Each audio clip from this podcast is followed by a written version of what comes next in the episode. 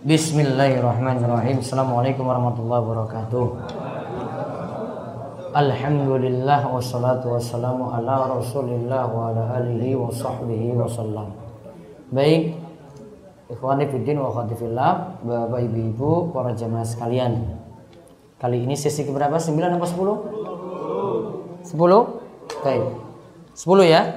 Berarti sudah dua hari ini sesi ke-10. Satu hari lima sesi itu. Itu kalau kuliah itu berapa SKS itu? Oh berarti ngaji ini sudah satu semester loh nanti ini sampai empat hari itu. Ya. Sudah borong ya dah. Iya. Kan masuk terus kan? Kalau kamu kuliah belum tentu bisa masuk terus loh itu. Kadang bolos, malah hadir, nitip absen, belajar ngapusi sejak kuliah. Sekarang bahasan ke-27. Permasalahan seputar kuburan. Wah, ini ngeri ini ya. Ya Allah, saya mau menutup mata aja tuh lihat ini. ya. Tadi kan sudah bahas ada kubur yang menyatu dengan masjid. Oh, ini kalau bahasa Arabnya itu judulnya Al-Masyahid wal Madharat yaitu maksudnya ya kubur-kubur yang diagungkan. Ya yang diagungkan. Kita lihat dulu apa penjelasan dari Syekh Muhammad Jamil Zainu. Dibaca.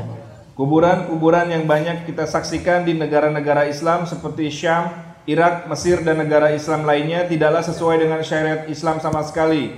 Karena kuburan-kuburan tersebut dibangun sedemikian rupa dan dengan biaya yang teramat mahal Padahal Rasulullah Shallallahu Alaihi Wasallam telah melarang mendirikan bangunan di atas kuburan. Di dalam sebuah hadis sahih disebutkan Rasulullah Shallallahu Alaihi Wasallam melarang mengapur kuburan dan duduk serta mendirikan bangunan di atasnya. Lihat, ini kuburan yang ditemukan di mana tadi? Syam, Irak, Mesir dan negara Islam lainnya.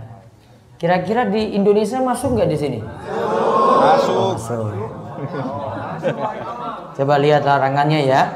Nah Rasulullah SAW ayu sosol kuburu. Rasulullah SAW itu melarang kubur itu dicat. Kubur itu diapain? Dicat. Di sini disebutkan dikapur. Ada catatan kakinya dicat.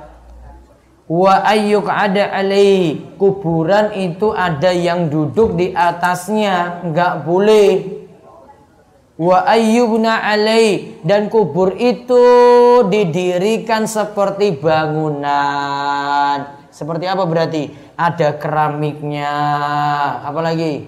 Tutupnya. Semennya, apalagi?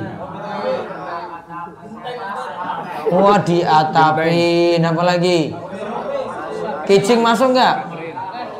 Kijing masuk nggak kijing? Di kijing, apalagi? Diselimutin. Kok banyak sekali masalah kalian tentang kubur ya? Oh, di rombe-rombe apa itu? Pakai apa? Kain? Oh, dipayungin. Kasih lampu juga? Ada juga kasih AC. Innalillahi wa inna ilaihi rajiun. Ya Allah. Mungkin kuburnya dalam masjid sekalian gitu ya, dengan masjid. Berarti yang disebut oleh kanjeng Nabi sudah ada belum nih saat ini? Sudah ada atau belum? Ya Allah. Yubna alai dan yujassos berarti. Di kuburnya dibangun bangunan di atasnya, bahkan itu ada yang sudah persiapan dibuat rumah khusus nanti dikuburkan di situ loh coba lihat. Sudah ada dari sekarang. Ada kiai besar, pokoknya sebelum dia itu meninggal dunia sudah dibangun dulu bangunan istimewanya. Baru dikuburkan di situ. Ya, terus dan dalam sebuah hadis lagi. Dan di dalam sebuah hadis sahih lain yang diriwayatkan oleh At-Tirmizi ada tambahan dan memberi tulisan di atasnya apa pun bentuknya berupa tulisan Al-Qur'an, syair ataupun lainnya tetap dilarang. Ya, tulisan Al-Qur'an, atau apa bait-bait syair ataupun lainnya tetap dilarang. Nama ini gimana ya masuk atau tidak ya? Wallahu a'lam. Saya mau jawab berat ini sebenarnya. Lanjut aja lah. Berikut Berikut ini hal-hal yang perlu disampaikan seputar kubur. Nah, lihat ya beliau sampaikan tentang kubur ya, biar tahu ya. Satu. Satu, kebanyakan kuburan-kuburan yang selama ini diziarahi banyak orang tidak sesuai dengan kenyataannya. Sebagai contoh, kuburan Al-Husain bin Ali bin Abu Thalib yang ada di Mesir. Tidak benar kuburan Al-Husain ada di Mesir karena beliau mati syahid di Irak dan tidak pernah dibawa ke Mesir. Dia mati syahid di Irak, namun di Mesir ada kuburannya. Coba lihat tuh. Ini syekhnya yang bilang gini. Jadi di Mesir itu ada kuburannya si Husain. Padahal syahidnya di mana? Irak. Irak. Jangan-jangan mungkin juga ada di Indonesia mungkin ada yang klaim itu, wah enggak si Husain itu meninggal di sini juga. Bisa. Mungkin ada juga. Kan cerita macam-macam tuh kan banyak sekali kita temui kan. Ada cerita itu Nabi Adam tuh jalan-jalan sampai Indonesia juga loh katanya. Terus ketemu dengan Hawa itu di Jeddah. Dia sempat jalan-jalan itu. Percaya kamu cerita kayak begini? Itu ada loh kayak gitu itu. Katanya jalan-jalan dulu, kemudian cari-cari si Hawa, ketemunya di Jeddah. Sudah jalan-jalan ke Indonesia. Indonesia nggak tahu ke Jawa apa ke Sumatera, ngapain juga diurus? Kan cuma jalan-jalan saja. Itu juga Nabi Adam. Panutan kita Nabi siapa? Ya sudah Nabi Muhammad SAW sudah selesai. Jadi kalau ada sejarah-sejarah ya jangan dulu telan mentah-mentah, di, dilihat dulu. Dan ini banyak yang didokumentasikan dalam dalam film ini loh, film-film dokumenter loh itu. Dulu kan ada sejarah apa? Sejarah para nabi apa ya dulu di TV itu. Biasanya subuh waktu dulu saya nonton tuh setengah lima subuh itu pokoknya. Apa namanya? Jejak Rasul kan? Nah, ya, ditunjuki kubur ini, kubur ini, kubur ini. Jangan telan mentah-mentah dulu. Nanti kayak ini loh ini. Si Husain tadi meninggalnya di mana? Irak. Kuburnya di mana? Coba lihat itu. Orang bisa klaim sana sini. Enggak jelas. Terus Bukti ketidakbenaran lainnya adalah katanya kuburan dia ada di tiga tempat, yaitu di Irak, di Mesir, dan di Syam. Mana mungkin? Coba lihat di mana? Irak satu. Terus di mana lagi? Mesir, Mesir dua. Ada lagi di mana? Syam. Syam. Tiga kuburan. Mungkin hantunya gentayangan dapat di situ terus dikubur situ kali ya. Kan sudah nggak logis lagi kayak begini coba lihat. Pengakuan sudah nggak masuk akal lagi loh. Terus Bukti ketidakbenaran lainnya adalah bahwa para sahabat tidak pernah mengubur mayit di dalam masjid karena Rasulullah SAW pernah bersabda, Allah melaknat orang-orang Yahudi yang telah menjadikan kubur para nabi mereka sebagai masjid. Hadis Terus. ini mutafakun alaih. Hikmah Hikmah dari larangan Nabi Shallallahu Alaihi Wasallam di atas adalah agar masjid-masjid bebas dari kesyirikan. Nah, terus sekarang ini mungkin jadi tanda tanya. Terus kubur Nabi SAW kan di Masjid Nabawi diberi catatan. Nanti kalau ada yang tanya, itu lo lihat kubur Nabi itu di Masjid Nabawi. Catatannya satu, Nabi SAW dikuburkan di rumah di kamar Aisyah. Satu ya. Nabi SAW dikuburkan di mana? Rumah. Dua. Saat ini rumah itu sudah diberi tembok yang tinggi. Dan itu temboknya ditanam sampai di bawah gitu. Jadi ada pondasi sampai di bawah nutup itu. Biar orang nggak ada yang nembus juga dari bawah ya biar nggak nembus dari bawah. Siapa tahu ada yang ngebor dari bawah terus. Nah terus nembus kubur nabi. Jadi itu sudah tertutup rapat. Biar ada satupun pintu yang bisa masuk dalam rumah tadi. Nggak ada. Orang nggak ada kunjung-kunjungi kayak kunjungi Ka'bah gitu nggak ada. Masuk lihat kubur nabi nggak ada. Terus yang ketiga terus foto-foto yang ada di Google itu gimana? Hoax Nggak bener. Uang tertutup kok gimana orang mau masuk? Dia dapat foto dari mana coba? Oh lagi ya? Kok kamu percaya juga berarti foto di Google? Nggak ada. Kalau nggak percaya saya ngomong ini, datang ke Masjid Nabawi sendiri. Ada situ museum Masjid Nabawi. Khusus cerita tentang sejarah Masjid Nabawi. Nanti tanya di orang yang biasa terangkan, dia akan terangkan kayak gitu tadi. Ini sudah ditutup semuanya, nggak ada pintu sama sama sekali. Bahkan sudah ada pintu berlapis-lapis lagi di situ. Ini nggak ada yang bisa masuk loh. Jadi kalau sudah kayak begitu, nggak mungkin ada foto kuburannya.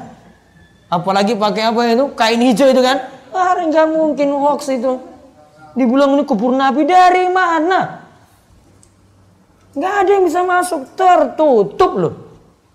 Mau percaya Google apa mau percaya orang yang ceritakan di Masjid Nabawi itu di museum? Itu langsung orang situ loh. Mau percaya mana coba? Percaya Mbak Google? Ya Allah.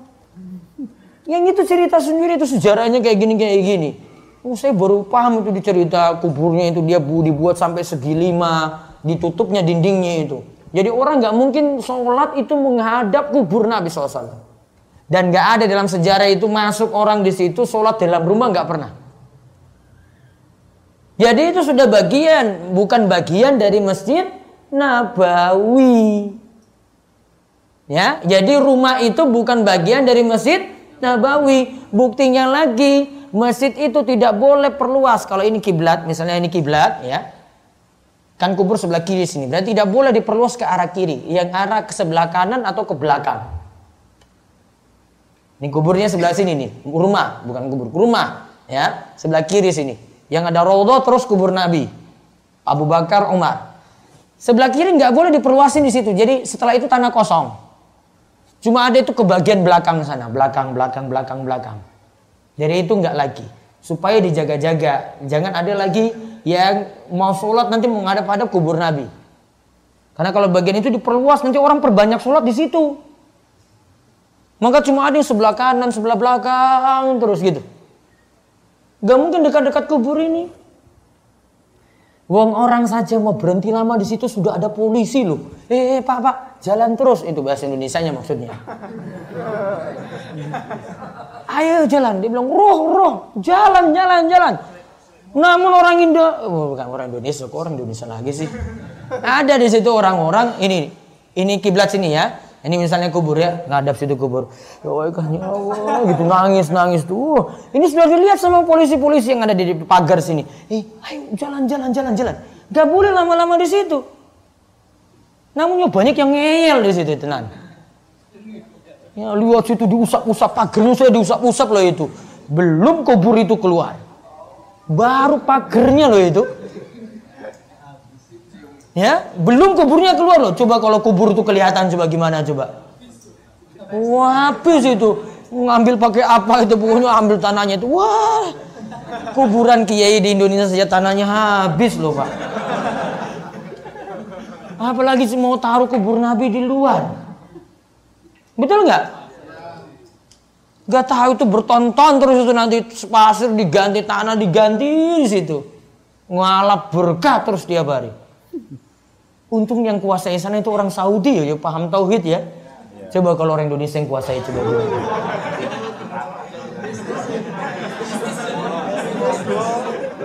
Jadi bisnis nggak coba? Hah? Tanahnya dijual.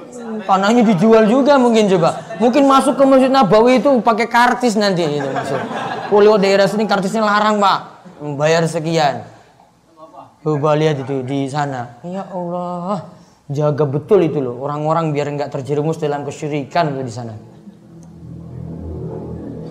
Terus yang lihat lagi di bawahnya lagi apa? Allah berfirman, dan sesungguhnya masjid-masjid adalah kepunyaan Allah. Maka janganlah kamu menyembah seorang pun di dalamnya di samping menyembah Allah. Quran surat Al-Jin ayat 18. Nah, surat Al-Jin ayat 18 Wa annal masajid lillahi fala tad'u ma'allahi ahada. Sesungguhnya masjid-masjid itu adalah kepunyaan Allah. Maka janganlah berbuat syirik di dalamnya. Maka kalau diperintahkan kayak gini berarti tidak mungkin kubur Nabi SAW juga berarti orang berbuat syirik di situ. Dijaga oleh Allah. Makanya kuburnya itu di dalam rumah. Bukan di luar rumah. Kenapa nggak di luar rumah? Kenapa? Kenapa kubur Nabi nggak di luar rumah coba? Ya tadi itu tanahnya habis kan kalau di luar rumah? Diagungkan berlebihan, dijaga oleh Allah. Terus sebenarnya Sebenarnya Rasulullah Shallallahu Alaihi Wasallam sendiri tidak dikubur di Masjid Nabawi, tetapi beliau dikubur di rumahnya. Nah, terus Memang ketika orang-orang Bani Umayyah memperluas bangunan masjid, posisi kuburan beliau menjadi berada di dalam masjid. Alangkah baiknya kalau mereka tidak melakukan hal semacam itu. Ya namun sudah terjadi gimana lagi? Mau sekarang mau dikeluarkan kubur beliau jadi fitnah besar lagi. Orang-orang nuduh macam-macam coba. Ya sudah di situ. Namun tadi ditemboki sampai orang tidak bisa masuk dalam rumah Nabi Shallallahu Alaihi Wasallam. Terus Adapun kubur Al Husain sekarang ini ada di dalam masjid. Sebagian orang melakukan tawaf mengelilinginya, meminta hajat dan kebutuhan kepada kuburannya, di mana hal semacam itu tidak boleh ditujukan kecuali kepada Allah semata. Begitu juga untuk hal-hal lain seperti memohon kesembuhan dari penyakit, menghilangkan kesusahan dan kesedihan. Semua itu hanya boleh diminta kepada Allah saja, karena agama memerintahkannya begitu. Kita juga tidak boleh melakukan tawaf kecuali tawaf mengelilingi Ka'bah. Tidak boleh kita tawaf mengelilingi kuburan dan lainnya. Allah berfirman, dan hendaklah mereka tawaf mengelilingi rumah tua itu, Ka'bah. Quran surah Al-Hajj ayat 29. berarti kuburan Husain itu diagungkan berlebihan sekali. Tadi di berapa tempat tadi? Tiga. Apa saja? Irak, Irak, Mesir, Mesir, Syam. Semua kuburnya itu tadi di dalam masjid. Ya, diagungkan berlebihan di situ. Lihat, itulah resikonya kalau kubur itu di dalam masjid. Orang nanti ujungnya apa di situ? Lihat, minta doa di situ sampai kuburnya dikelilingi seperti Ka'bah loh. Kira-kira kalau kuburannya sudah seperti itu, kuburannya jadi kuburan biasa cuma tanah saja atau kuburannya ada bangunan coba? Pasti ada ba- bangunan. Terus di bawahnya lagi? Kuburan Sayyidah Zainab binti Ali di Mesir dan di Damaskus itu juga tidak benar. Sebab dia tidak meninggal di Mesir, juga tidak meninggal di Syam. Bukti kebohongan yang nyata dalam hal ini adalah kuburan satu orang, yaitu Zainab ini di kedua negara tersebut. Mana mungkin? Nah, di dua negara lagi tadi Zainab binti Ali. Ada di Mesir, ada di Syam. Di dua negara. Kalau tadi lebih parah Husain kan? Tiga tempat. Semua mengklaim Husain meninggal di situ coba lihat. Terus yang kedua. Dua, Islam melarang adanya bangunan kubah di atas kubur, termasuk kubah-kubah di atas kuburan yang ada di dalam masjid, seperti kuburan Al-Husain di Irak, kuburan Abdul Qadir Al-Jailani di Baghdad, kuburan Imam Syafi'i di Mesir, dan lainnya. Sebab pelarangan membangun kubah di atas kuburan adalah bersifat umum, sebagaimana kita lihat di dalam hadis terdahulu. Nah, karena di hadis sebelumnya disebut tidak boleh mendirikan bangunan di atas kubur. Termasuk kubah nggak boleh ada. Namun kubur-kubur yang disebutkan di sini diperlakukan berlebihan. Terus. Seorang syekh yang bisa dipercaya perkataannya pernah memberitahu penulis bahwa suatu kali dia melihat seseorang sholat menghadap kubur Abdul Qadir Al-Jailani. Tidak menghadap kiblat. Ya Allah, tidak menghadap kiblat loh. Misalnya kubur di sini, sholatnya ngadap situ. Bukan menghadap kiblat. Parah sekali ini. Terus.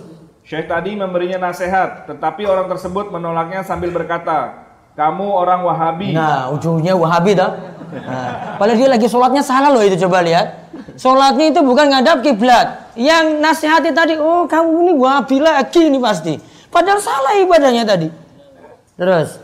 Seakan-akan orang tersebut belum pernah mendengar sabda Nabi Muhammad, Nabi Shallallahu Alaihi Wasallam. Janganlah kalian duduk di atas kuburan dan jangan pula sholat dengan menghadapnya. Hadis ini diriwayatkan oleh Muslim. Nah, orang ini nggak tahu hadis ini tadi. Dikira hadis ini, ini cuma dalilnya orang Wahabi loh. Ini dari Nabi SAW loh ini. Terus yang ketiga. Tiga, sebagian besar kuburan yang ada di Mesir menurut dakwaan para pembangunnya adalah dibangun oleh Daulah Fatimiyah.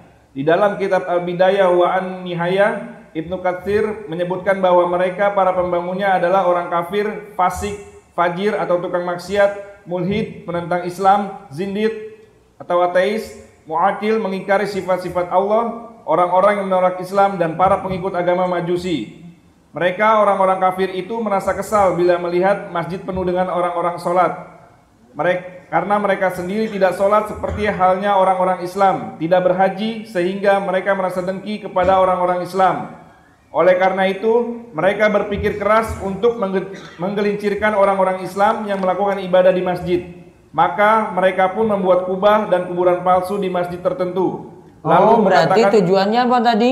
Buat kuburan palsu supaya orang-orang datangi kuburan tadi. Biar apa tadi masjidnya jadi sepi.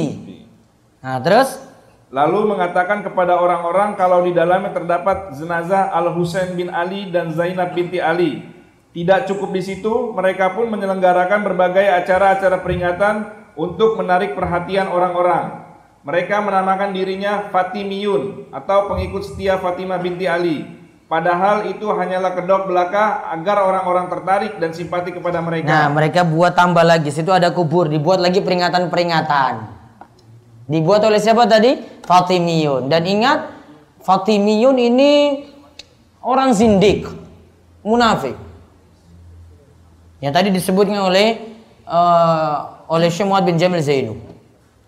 Dan nanti dari Fatimiyun ini muncullah perayaan-perayaan yang banyak termasuk perayaan Maulid Nabi.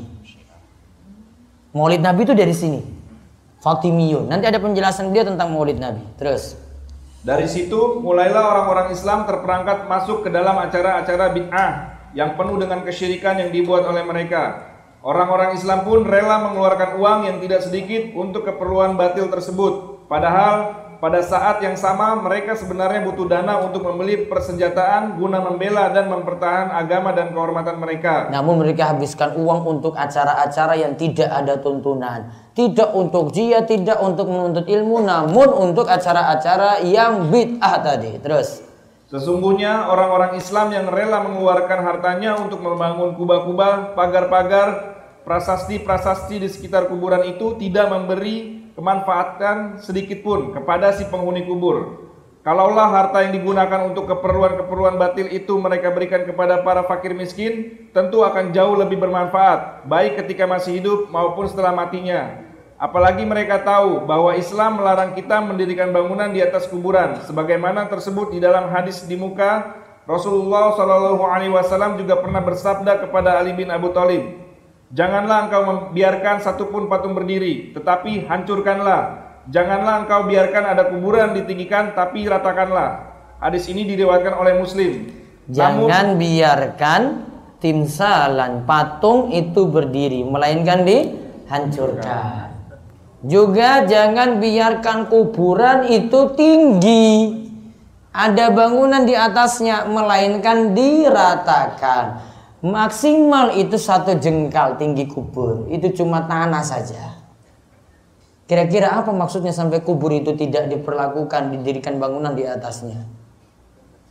Biar tidak diagung-agungkan berlebihan. Apalagi kuburannya orang soleh. Terus yang keempat.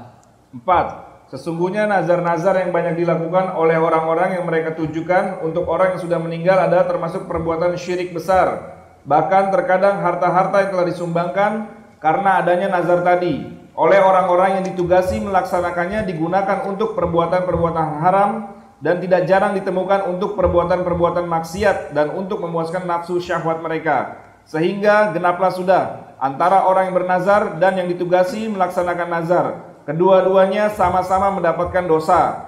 Andai kata harta yang digunakan untuk keperluan batil tersebut diberikan kepada para fakir miskin, tentulah akan jauh lebih bermanfaat dan bisa menolong orang-orang yang memang membutuhkan. Wahai Allah, tunjukkanlah kepada kami suatu kebenaran itu benar di mata kami dan berilah kami kekuatan untuk menjalankan dan mencintainya. Begitu juga tunjukkanlah suatu kebatilan itu di mata kami dan beri berilah kami kekuatan untuk meninggalkan dan membencinya. Nah, Allahumma amin. amin. Berarti yang keempat bentuknya lagi nazar.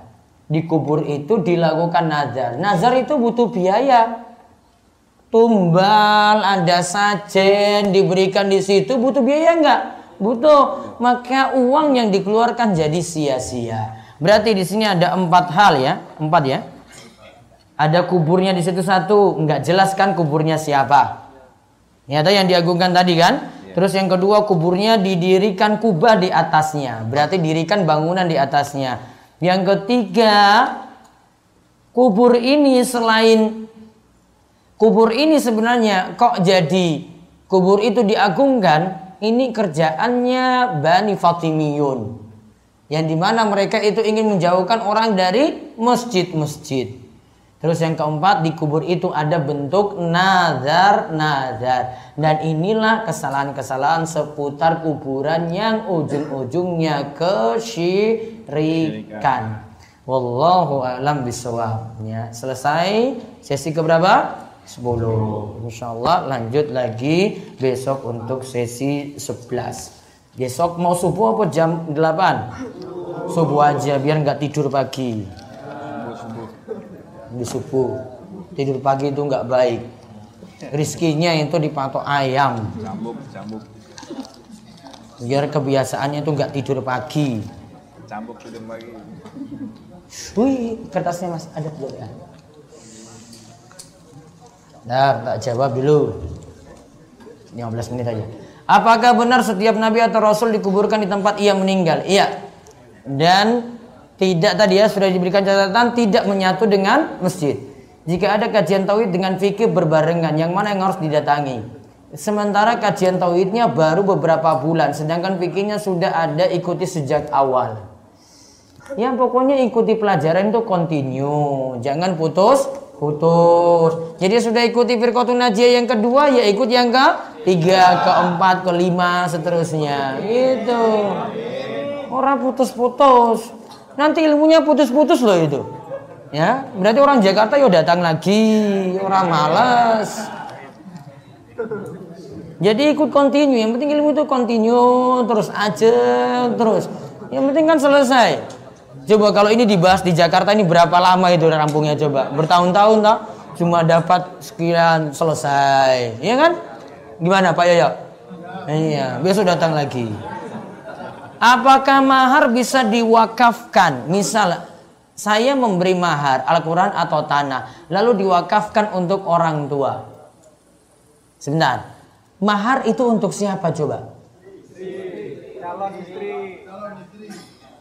Iya ya, sudah jadi istri nanti ya. Ya, terus berarti jadi miliknya siapa? Berarti wakafkan itu istri, bukan kamu yang beri. Ketika kita makmum masbuk mendapati imam tahiyat akhir, maka kita membaca tahiyat awal atau tahiyat akhir. Tahiyat awal, duduknya juga seperti tahiyat awal. Eh, mana ini belum? Ya. Benarkah berdoa setelah taklim itu mustajab? Allah hadis khususnya saya tidak mengetahuinya.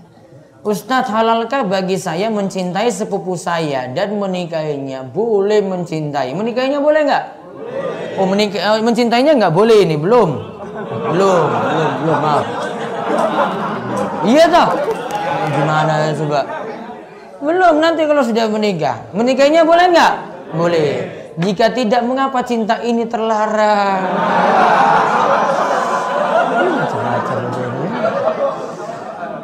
Bolehkah minta diberikan hidup satu kali lagi? Ya enggak hidup enggak akan berulang lagi ya hidup cuma sekali maka manfaatkan baik-baik. Apa itu sutroh?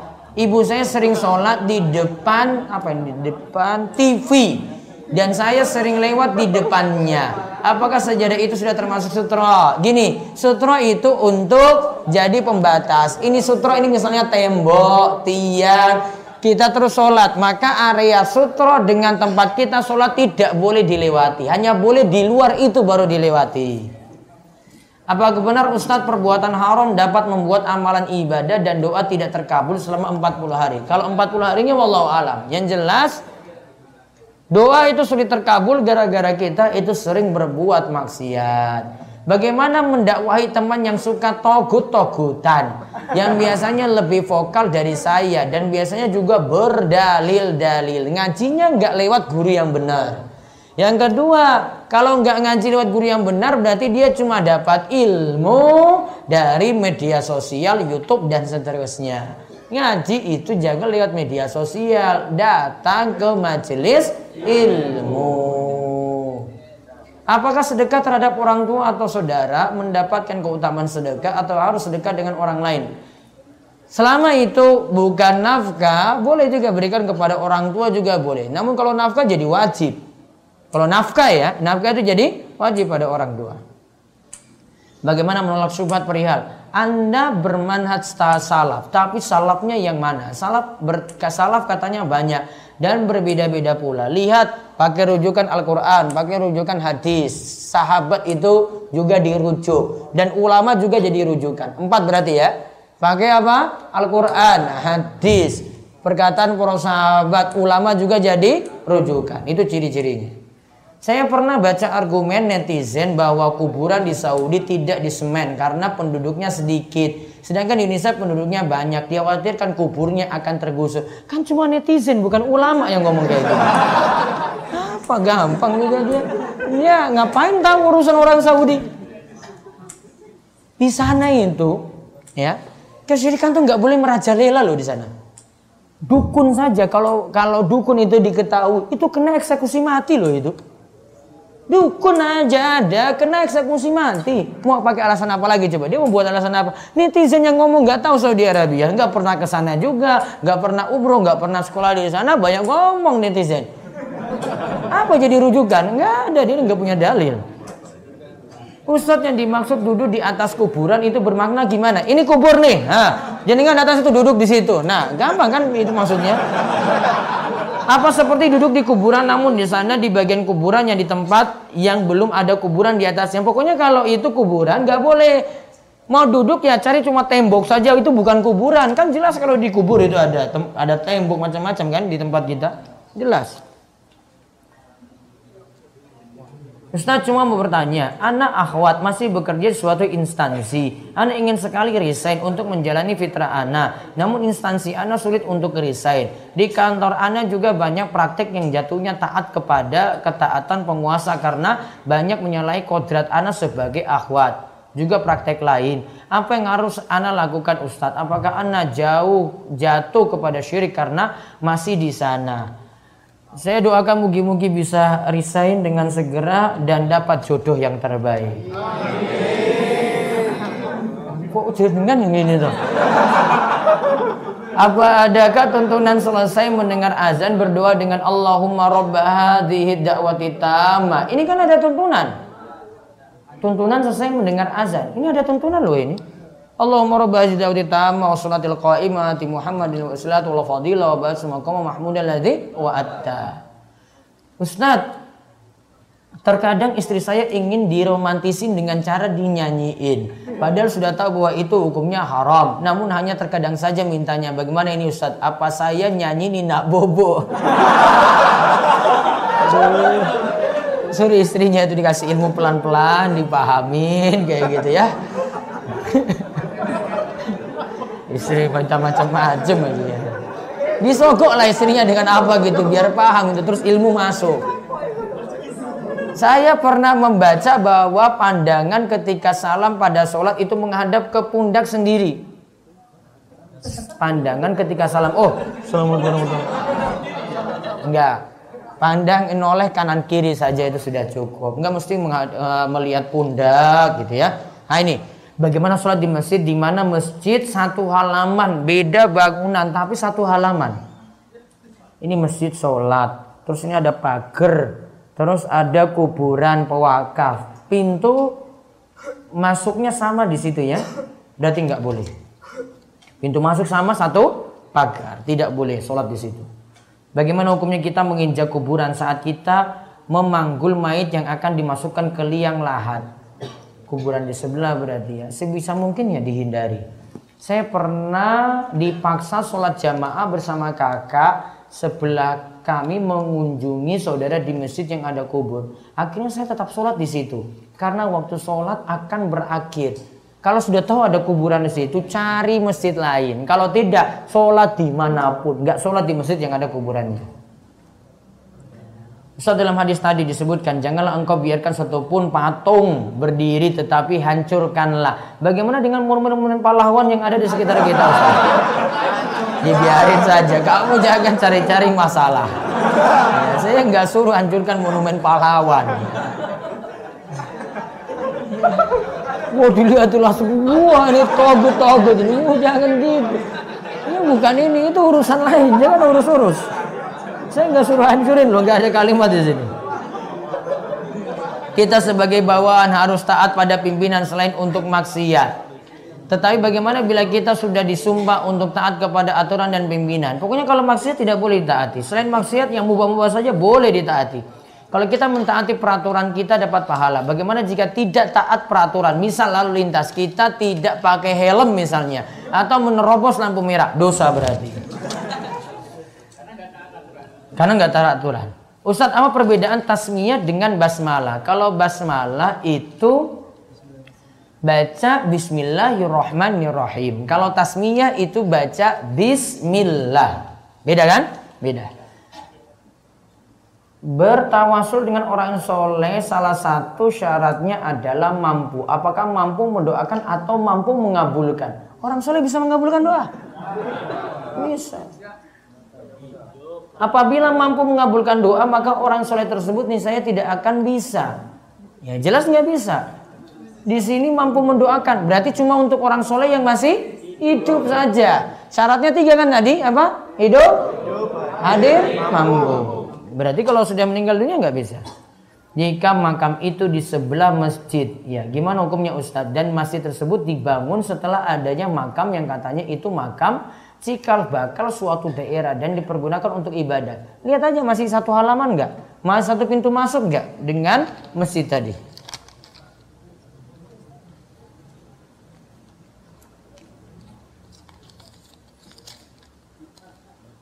Bagaimana membatal syubhat bahwa sebagian orang berpendapat bahwa benda-benda sesuatu bisa mendatangkan kekuatan sebagaimana tongkat Nabi Musa. Itu tongkat Nabi. Beda kan? Beda. Kamu Nabi enggak? Enggak sama juga. Berarti kerismu, benda-benda saktimu enggak ada apa-apanya. Tongkat Nabi Musa itu wahyu. Mau mau bayangkan dengan tongkat Nabi Musa bisa belah laut kan? Dengan izin Allah itu. Bismillah itu terbelah itu laut dengan izin Allah. Dia apa coba kalau pakai kris coba dia ketuk di tanah coba. Apa bedanya? Jelas beda. Bagaimana dengan anggapan memakai gelang dari batu tertentu bahwa batu itu bisa menyembuhkan salah satu penyakit, namun tidak diniatkan ibadah, hanya diniatkan kesembuhan. Bendanya itu ada eksperimen atau tidak? Kalau tidak ada, berarti percaya benda tadi untuk menyembuhkan jatuh dalam apa? syirik. Minimal syirik asgor kalau enggak syirik akbar. Apakah teman syirik mengantongi batu kerikil dengan anggapan kerikil tersebut dapat membantu menahan BAB? Nyambung nggak dengan itu? Enggak kan? Nanti jadi syirik nanti kalau nggak nyambung kayak gitu ya.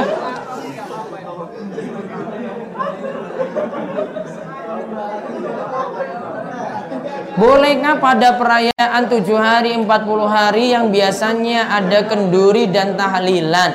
Diganti dengan sodako. Bahan makanan dengan niat pahala sodako untuk yang sudah meninggal dunia. Tidak boleh cocokkan hari-harinya. Sedekah ini nyampe pada orang yang meninggal dunia namun tidak boleh cocokkan dengan hari apa? 7, 40, 100, 1000 ya dan seterusnya Bagaimana dengan kuburan Nabi Muhammad yang dihiasi berbagai perhiasan? Tadi ini percaya siapa tadi nih? Google ini ini nggak paham ya. Itu nggak benar foto-foto yang ada. Nabi Muhammad dan Nabi Isa, Musa, Ibrahim dan lain adalah seorang rasul yang diutus seluruh alam. Kenapa syariat yang harus kita ikuti adalah syariat Nabi Muhammad dan tidak mengikuti syariat Rasul terdahulu? Gini, yang jadi syariatnya untuk seluruh alam cuma Nabi Muhammad. Nabi Isa untuk kaumnya, Nabi Musa untuk kaumnya, Nabi Ibrahim untuk kaumnya. Yang untuk seluruhnya siapa? Nabi Muhammad. Jadi kalimatnya diralat ya ini ya. Kalimatnya salah. Dan tidak mengikuti syariat Rasul lain. Kita Nabi terakhir Nabi Muhammad dan Nabi Muhammad untuk semesta alam. Untuk seluruh alam. Ya, untuk seluruh yang ada di muka bumi ini. Apakah syariat, syariat terdahulu sudah dinasak? Dihapus dengan datangnya Nabi Muhammad. Semua wajib beriman kepada Nabi Muhammad Sallallahu Alaihi Wasallam. Ustaz teman saya seorang mahasiswa filsafat. Dia sering mendengarkan kajian. Namun semua ustadz didengar. Dia tidak bisa keluar dari filsafat karena tuntutan orang tua. Dan dia bilang hanya untuk ijazah S1 saja. Dan jelas gini, kalau sudah tahu ilmu filsafat nanti bermasalah, ngaji yang benar. Tujuan ngajinya untuk mengkonter itu dosen-dosennya yang filsafat. Ya, dia tahu oh ini saya ngaji di sini. Oh, Ustaz ini perkataannya salah, dicatat itu. Oh, ini salahnya sini, salahnya sini gitu. Makanya ngajinya diperkuat lagi untuk bisa membantah syubhat-syubhat dari dosen filsafat. Pada saat apa kita menggunakan basmalah dan tasmiyah? Kalau basmalah tadi pengertiannya apa? Bismillahirrahmanirrahim. Kalau tasmiyah itu cuma bismillah seperti menyembelih kurban. Seperti lagi makan, makan cuma bismillah saja, tidak bismillahirrahmanirrahim. Juga apa? Wudhu. Bagaimana dengan orang-orang di kampung saya kalau sebelum mengantar jenazah harus mengelilingi jenazah tersebut? Ini kayaknya bukan mengelilingi deh. Nah, apa namanya? Terobos. Ya kan? Itu masuk amalan tidak ada tuntunan dan tidak ada manfaatnya. Hukumnya menggantungkan ayat Al-Quran di dinding rumah atau di pintu-pintu dengan tujuan agar dikenali bahwa pemilik rumahnya orang Islam. Saya yakin bukan ini tujuannya. Tujuannya itu lain. Tujuannya itu supaya dirinya terlindungi. Nggak perlu pakai ayat. Yang penting diri kita yang bentengin tadi. Ya, nggak perlu dengan ayat-ayat kursi, apa al-fatihah ditaruh depan rumah, nggak perlu. Yang penting diri. Antum pasang itu kalau nggak sholat ya sama saja. Nggak pernah zikir juga ya sama saja. Saya mahasiswa setelah lulus orang tua saya ingin saya mendaftar PNS di Jakarta. Padahal setelah lulus saya ingin belajar agama di Jogja dan berwirausaha. Apakah saya harus manut orang tua? Manut pada orang tua selama perintah itu tidak menyalahi, menyalahi aturan syariat. Berarti ikut orang tua supaya masuk PNS. Bagaimana hukumnya membonceng orang yang belum punya SIM? Yang disuruh pakai SIM siapa? yang bawa motor kan? Nah, berarti yang diboncengi nggak masalah, nggak punya SIM. Bagaimana hukum istri bekerja sebagai perawat yang dituntut menyentuh pasien, menggulung lengan, memandikan pasien pria, memakai celana, apakah itu tetap berdosa? Sebisa mungkin tidak melanggar aturan-aturan syariat. Mungkin-mungkin dikasih di rumah sakit yang paham hukum-hukum syariat, mudah-mudahan ada. Doakan saya dan keluarga agar terus di atas tauhid dan menjauhi syirik. Semuanya. Bagaimana dakwah kepada keluarga agar kuburan bapak yang di keramik itu dihancurkan. Tapi prestasi kuliah saya masih lemah. Nah, berarti belajar dulu baik-baik, IP-nya diperbaiki dulu. Nanti orang tuamu gini, kamu ini gara-gara ngaji ini IP-mu kayak begini. Mau dakwah orang tua sulit. Berarti apa? Perbaiki kuliahnya.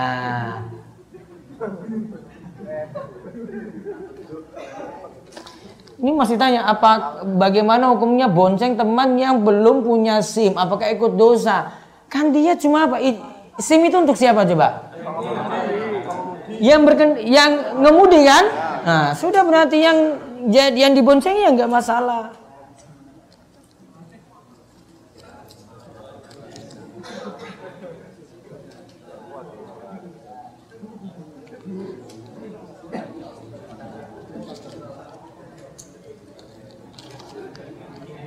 Apakah boleh menggunakan jasa pawang hujan untuk melancarkan suatu acara?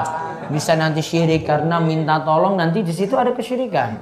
Apakah berusaha kalau saya mengadakan buku zikir pagi petang karangan seorang ustadz untuk dibagikan ke jamaah masjid-masjid secara gratis. Minta izin pada penulisnya, boleh nggak diberikan gratis antum cetak sendiri? Harus dengan izin dulu dengan ridhonya. Saat berjabat tangan dengan kakak kandung, apakah ada anjuran untuk mencium tangannya? Tidak ada anjuran seperti itu, namun kadang di sebagian tempat harus menghormati dengan cara seperti itu dan itu tidak melanggar aturan sampai syirik enggak. Bagaimana tuntutan khitan secara syari? Apakah wajib ada walimatul khitan? Mensyukurinya kalau anak digitan boleh-boleh saja. Yang penting tidak ada bacaan-bacaan tertentu, baca surat ini, surat itu. Cuma ngajak makan-makan, ada pengajian, nggak ada masalah. Bagaimana jika menyembelih hewan seperti kambing, ayam untuk memperingati 7 hari 40 hari meninggalnya seorang? Apakah dagingnya haram? Dagingnya halal boleh dimakan kecuali dia bilang gini, kamu ini cuma mau daging yang saja, disuruh datang nggak mau, ya sudah nggak usah dimakan. Kalau dia nggak ada komentar kayak gitu, ya silahkan saja nikmati. Sebenarnya apa yang dimaksudkan dengan wali? Apakah memang seorang wali itu ada dalam syariat Islam? Kalau wali yang dimaksudkan itu disebutkan uh, tentang an inna awliya Allah la khaufun alaihim wa lahum yahzanun alladzina amanu wa kanu yattaqun. Yang namanya wali tidak uh, tidak punya rasa takut dan tidak bersedih hati. Mereka adalah orang yang beriman dan bertakwa. Berarti wali ada. Istilah kita itu biasa orang soleh. Syaratnya apa? Beriman bertakwa. Bukan syaratnya bisa terbang, menghilang. Sholat di Mekah, bukan. Di sini dia tinggal, gue bilang sholat Jumat saya sudah di Mekah. Bukan. Beriman bertakwa itu syarat mutlak. Di kampung saya arah kiblat masjid terdapat area kuburan hanya terpisah oleh tembok. Kalau sudah beda pintu, yang ini maksudnya lewat pintu lain, ini lewat pintu lain berarti sudah dibedakan antara kubur dan masjid. Ustadz, benarkah ada sunnah melepas sendal ketika masuk lingkungan kubur? Sebagian ulama katakan itu sunnah, sebagian ulama cuma katakan anjuran biasa. Yang mau ya boleh, yang enggak juga enggak apa-apa. Seperti yang berpendapat kayak gini Imam Nawawi dalam kitabnya Al-Majmu. Beliau tidak nyatakan itu sampai makruh untuk masuk kubur dengan melepas dengan apa pakai sendal. Ya, artinya di beliau masih membolehkan. Jadi yang mau pakai ya tidak terkena dosa, yang mau lepas sendal juga berarti menjalankan tuntunan dalam hadis. Bagaimana cara merawat kuburan agar tidak hilang? Karena biasanya kuburan di sekitarnya dibangun kijing. Sedangkan kuburan sesuai sunnah ter, tergeser dengan apa? Kuburan kijing tadi. Yang jelas manut saya sama tuntunan. Gak usah lihat kuburan kanan kiri. Yang jelas tadi tidak di semen terus tidak apa lagi? Didirikan bangunan di atasnya sudah. Jenengan sudah jalankan perintah Nabi Shallallahu Alaihi Wasallam. Wallahu alam bisawab. Kita cukupkan untuk hari ini, hari kedua. Insya Allah lagi lanjut besok pagi jam 5 sampai jam 7 Ya, habis itu istirahat, nanti lanjut lagi jam 9 sampai zuhur, lalu setelah itu zuhur sampai asar ya. Demikian kita cukupkan untuk pertemuan sesi ke-10 hari ini dengan kita tutup doa kafaratul majlis. Subhanakallahumma bihamdika asyhadu an la ilaha illa anta astaghfiruka wa atubu ilaik. Assalamualaikum warahmatullahi wabarakatuh.